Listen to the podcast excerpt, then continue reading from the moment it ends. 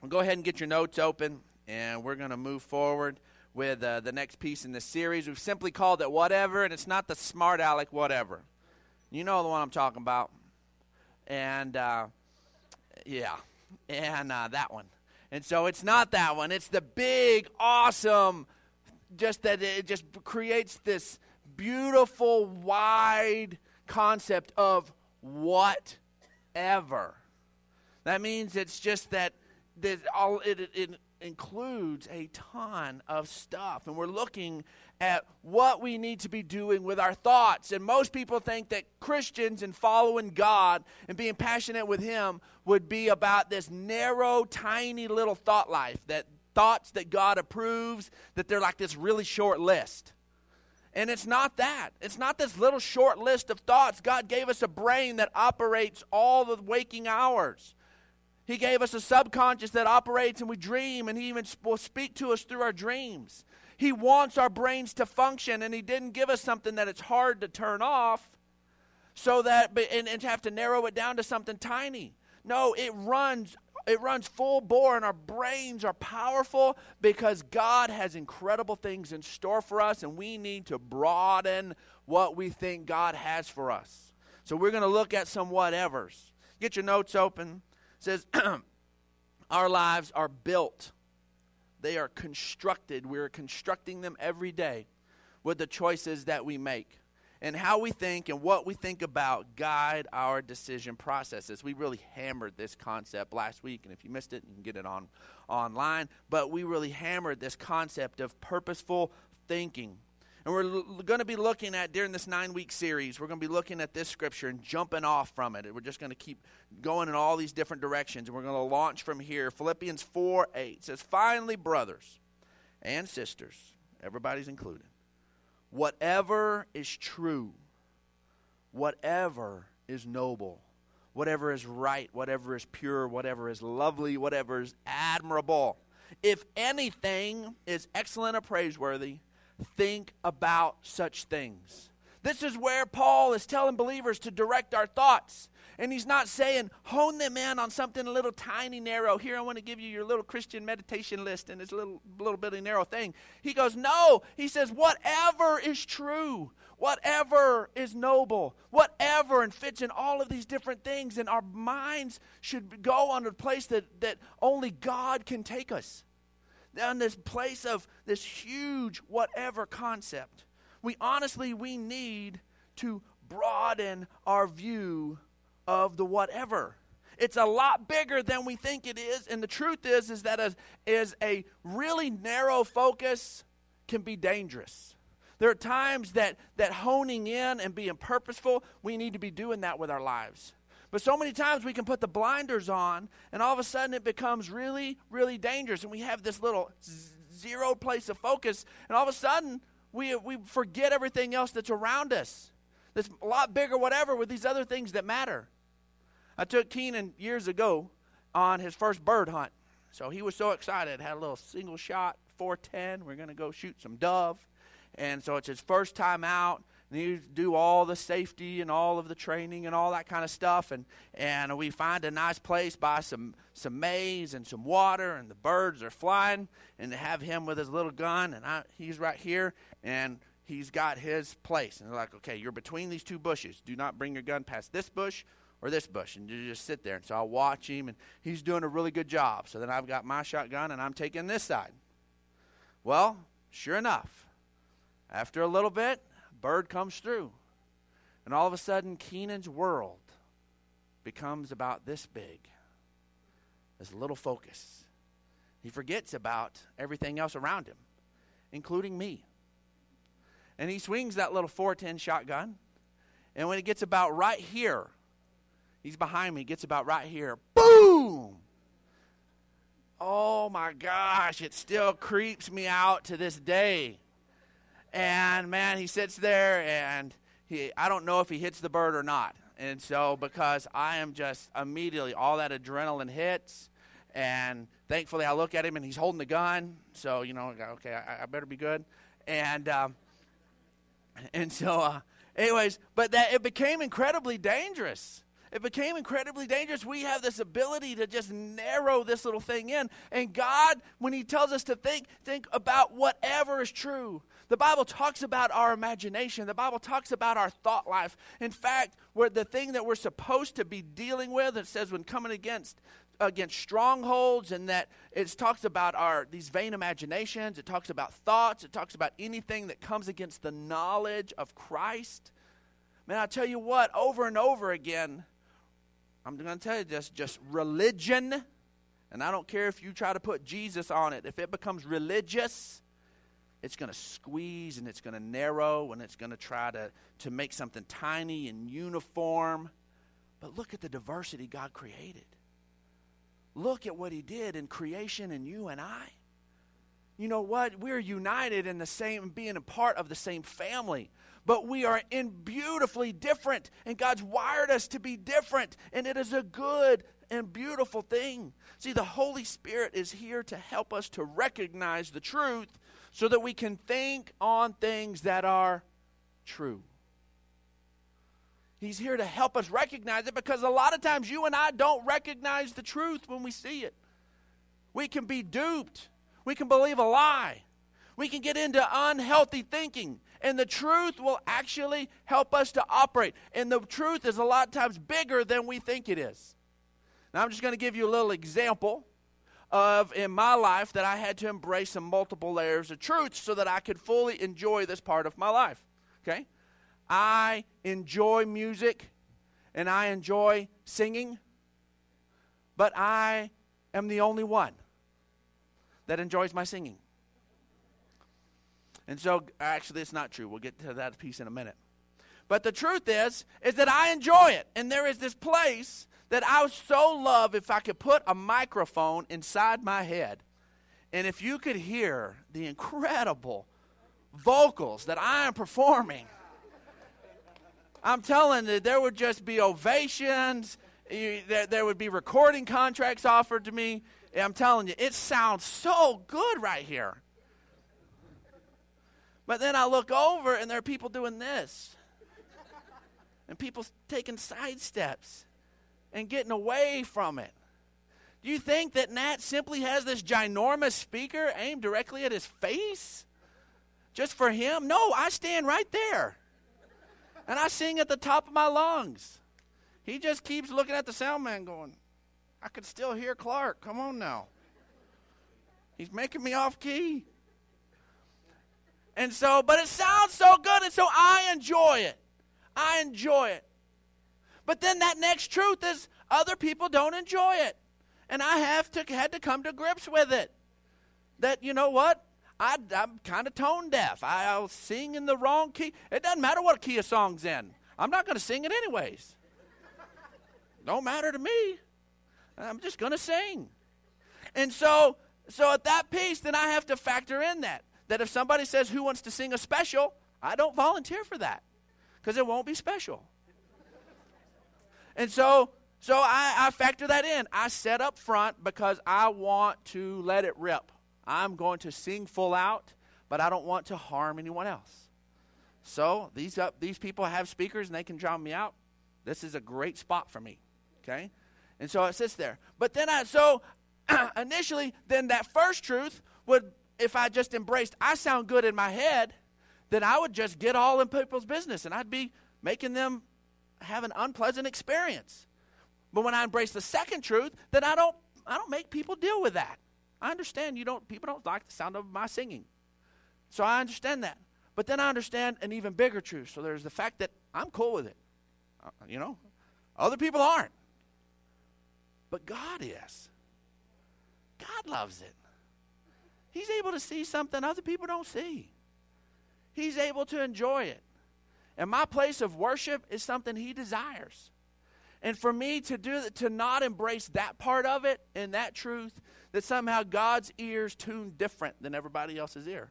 And that when he listens to me, he likes it and he appreciates it. And so, you know what? Then that means that I can get in the presence of my God and I can just let it rip.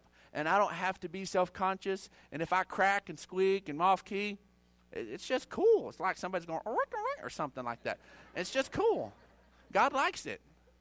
And so th- these things we have to embrace these different places and when we begin to see the truth and let our thinking be expanded we can really step in to some places that maybe we would withhold ourselves from see john 16 12 says i have much more to say to you this is jesus talking to his disciples, not the casual listener, not the guy that just showed up for some free bread or to watch a miracle. These are his guys that are his closest buddies, his number one disciples. And he says, I have much more to say to you, more than you can now bear. There are some stuff that God wants to say that sometimes it can be hard for us to, to hear sometimes in our natural because we hear it from our frailty and we hear it from our insecurity and we don't hear always the love that he has for us. And sometimes it can be hard for it to bear. So you know what?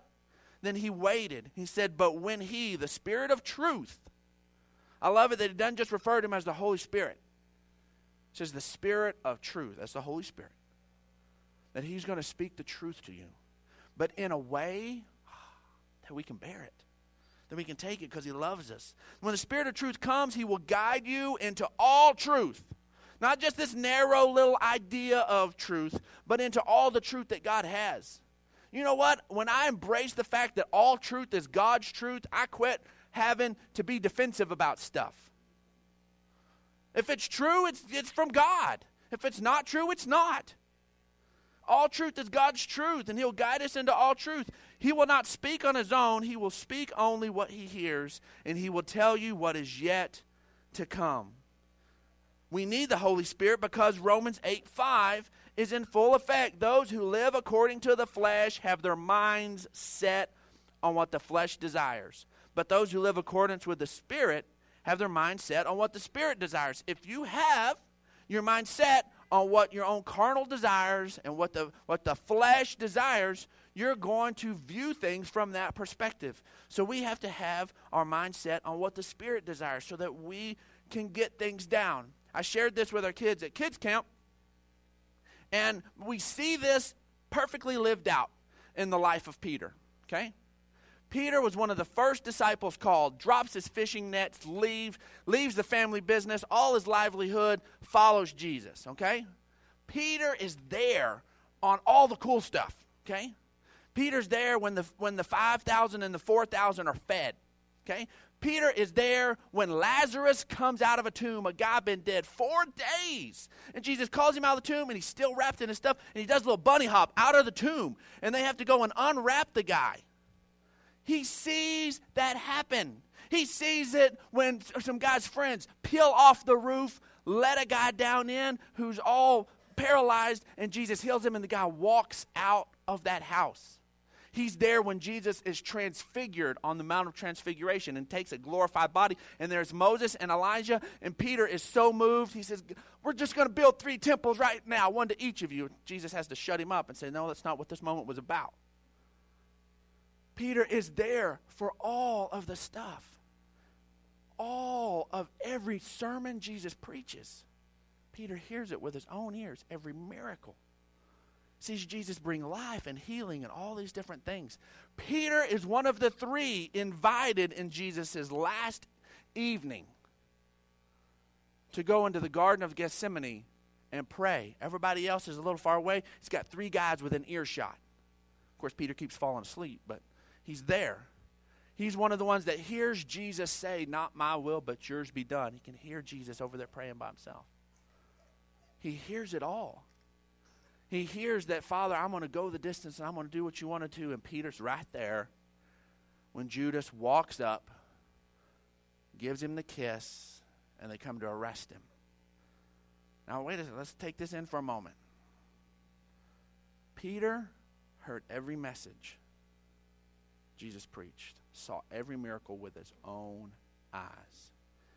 If hearing Jesus' teaching and seeing miracles was enough to do life transformation, don't you think this guy who was with Jesus 24 7 for three years would be completely different at this moment right there when everything comes together? You'd think he would be radically different. a group of soldiers come up, and you know what Peter does? Jesus lets Judas get so close and lets him kiss him. Jesus doesn't punch him, Jesus doesn't bow up. Peter sees the kiss. Peter doesn't get it. And Peter reaches in and he grabs his sword. He grabs his sword. He's watched Jesus heal. He's watched Jesus provide. Jesus has told them repeatedly, I'm going to the cross. He heard him just a little bit ago talk to the Father and say, God, I'm doing it. What your will be done. And guess what? When it comes down to it, Peter's no different than he's ever been. He pulls out his sword and he chops off Malchus's ear. Okay, let's think about this for a second. First off, that's a headshot. Okay? That's a headshot, okay? And that ear's not easy to move, remove, okay? It's kind of awkward spot to try to cut it off. So, one of two things is Peter's motion, okay? Either way, he's going for the head. More than likely, the easiest way to do this is he's doing the easy swing across like this. He flinches and ducks. Off comes the ear. He was going for the gladiator beheadal. Right in the presence of Jesus. Jesus is right there. He was in the Garden of Gethsemane prayer place. And he tries to lop a man's head off. It's that, or he does a much more awkward swing and he comes over and he's just going to open the guy's head clean open, and the guy and he takes the ear off. That's the only two ways you're taking an ear off. Either way, it's a kill shot. It's a this isn't a warning shot. Watch out, buddy. I'm gonna slash your ear off. He's not a ninja. Take that, I won't miss next time, buddy. That's not what he was doing. He's a fisherman with a sword and he tries to kill a man. Right there. If just seeing the miracles, if just hearing the teaching, if just all of that was enough, Peter would not have responded like that. Today, folks, it's the day of Pentecost. We celebrate it. Jesus rises from the grave, talks to his disciples, and showed himself for a 40 day period. He's about to leave, and he tells all his disciples, they, are the only ones that know what happened, what really happened. That he died for all humanity. They have the gospel, and it's their assignment to carry it. And he gives them one thing to do do nothing until the Holy Spirit comes. Don't do a thing. Seriously? We're on go. We have, we have the word. We know what you did. You you came, you died for all of humanity. Guess what? In a 2-week period, life is going on. People need to hear the truth, and we're supposed to sit around and do nothing until the Holy Spirit comes? Yes. Because we can't do diddly without the Holy Spirit, folks. Peter, whenever he the Holy Spirit descends there in Acts chapter 2. 120 of them are gathered, comes down. Then the little flame of fire is over their head. They're all speaking in other languages they didn't even know. They're speaking in tongues. They end up, they're hiding in an upper room. They end up finding themselves outside in the city streets when they knew that everybody hated them and they were, could easily be arrested. And they're glorifying God. And Peter, that same guy that denies Jesus, denies Jesus and cusses. I don't know that blankety blank Jesus is standing out in the road preaching in open air who Jesus is. He ain't lopping off heads, he ain't cussing. He's boldly proclaiming who Jesus is. What made the difference? Why did three years of watching miracles and hearing Jesus teach us personally did nothing, and all of a sudden it all comes together and he's out here doing this bold act? Because the Holy Spirit had come within him, and it was not him anymore. It wasn't his strength anymore. He had been renewed from the inside, and it was the whole work of God on the inside of him. Folks, we have to have this the spirit of truth. We have to have the spirit of truth.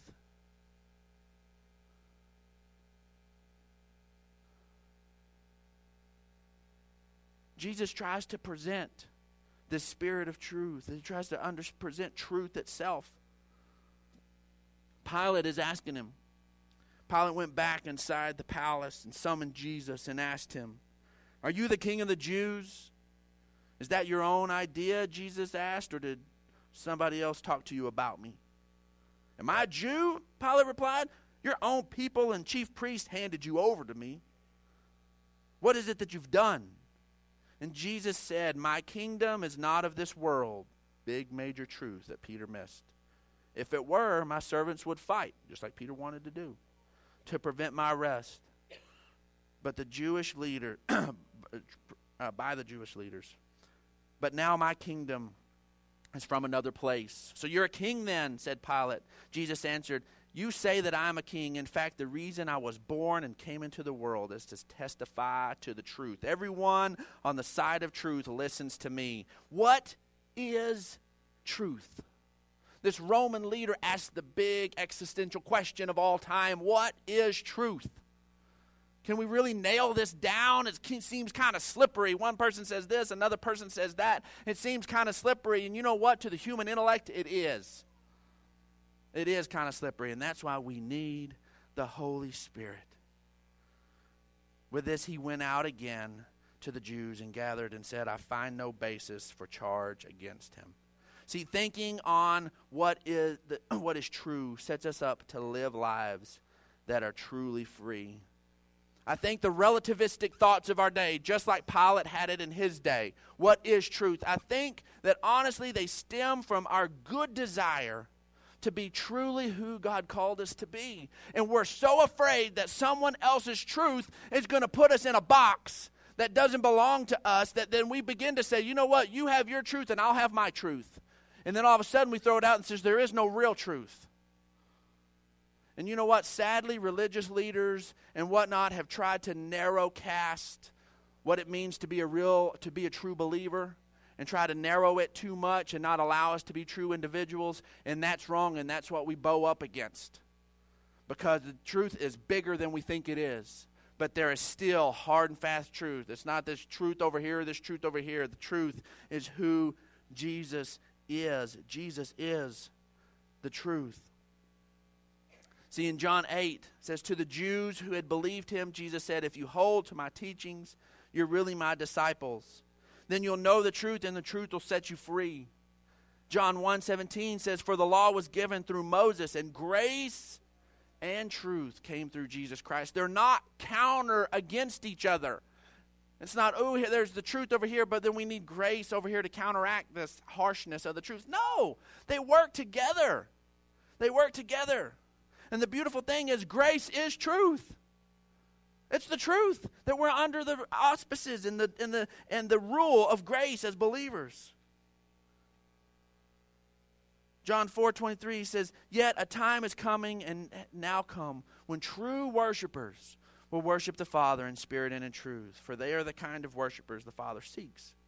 God is spirit, and his worshipers must worship him in spirit and in truth to truly be free be who God has called us to be, we have to embrace God's truth on our life. And Jesus is simply that truth with flesh on.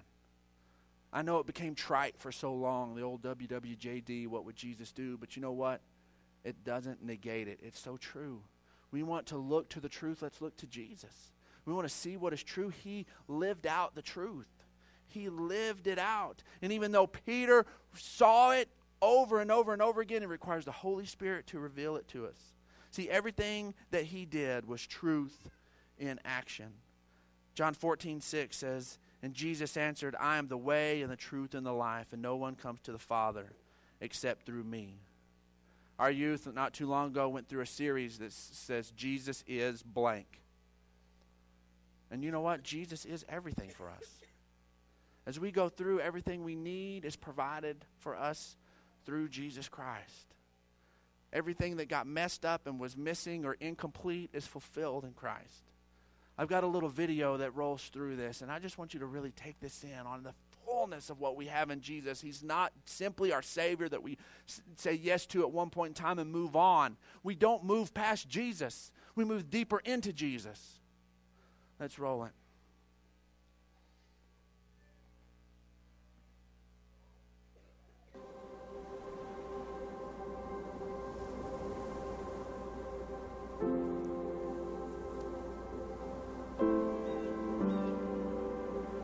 Bible is not a series of disconnected stories. It is a single narrative in which every story, every character points beyond itself to one who is greater.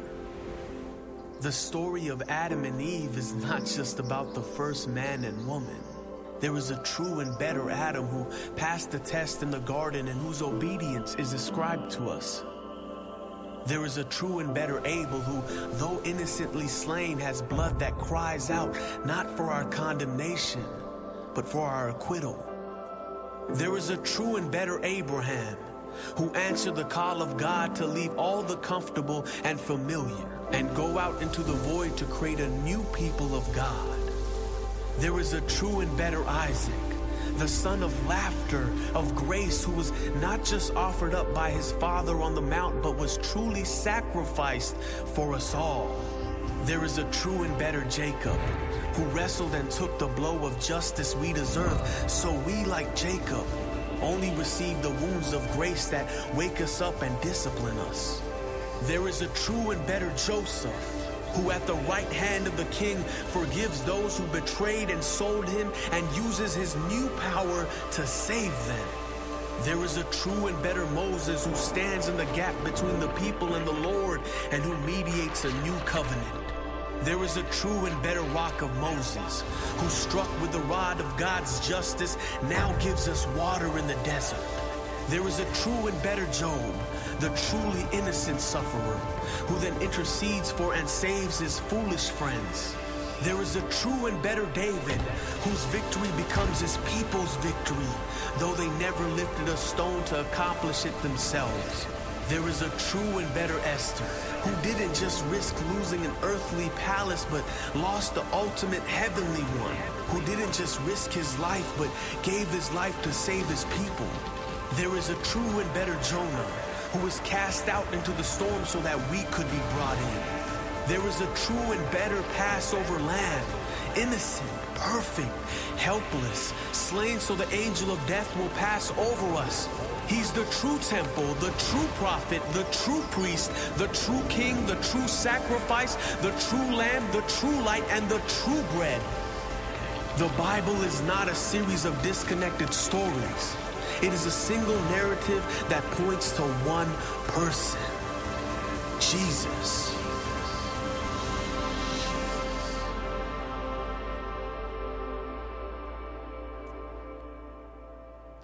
Absolutely. Uh, Jesus is the true and better. In John 1 14, it says, The Word became flesh and made his dwelling among us.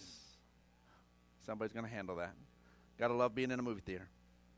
The Word became flesh and made his dwelling among us. We have seen his glory, the glory of the one and only Son who came from the Father, full of grace and truth. 1 Thessalonians 1 9 through 10 says, For they themselves report what kind of reception they gave us. They tell how those who turn to God from idols to serve the living and true God, that is God's nature, to wait for the Son from heaven who re- was raised from the dead, Jesus, who rescues us from the coming wrath.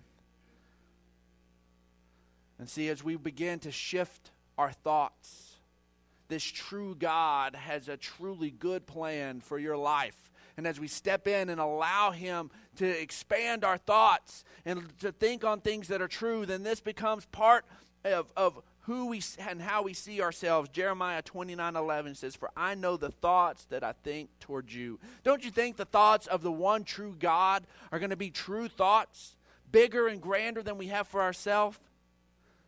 The thoughts that I think toward you, says the Lord, thoughts of peace and not of evil, to give you a future and a hope. Today, if you if your thoughts about your future are not full of hope, they're not true. It's not. It's not. You can allow the Holy Spirit to come in. Now, there, you may be truly facing challenges, but there is a true victory on the other side of it. We have to be willing to allow the Holy Spirit to redirect our thoughts and let us think in a new way, a broader and bigger way. See, we must choose to make the truth that God has given in His Word to be the foundation for how and what we think. God is so good. God is so good. And I dare us to all invite God into our thought lives. You're like, Brandon, that's a scary place. I don't I haven't let any one single person into my thought life. Most don't. But God is already aware. So let's just go ahead and invite him to have influence there. Invite him there. He already loves you. He already knows. So let's just invite him to have direction and re- release us to really look and think on whatever is true. I want to invite everybody to just kind of create a quiet moment.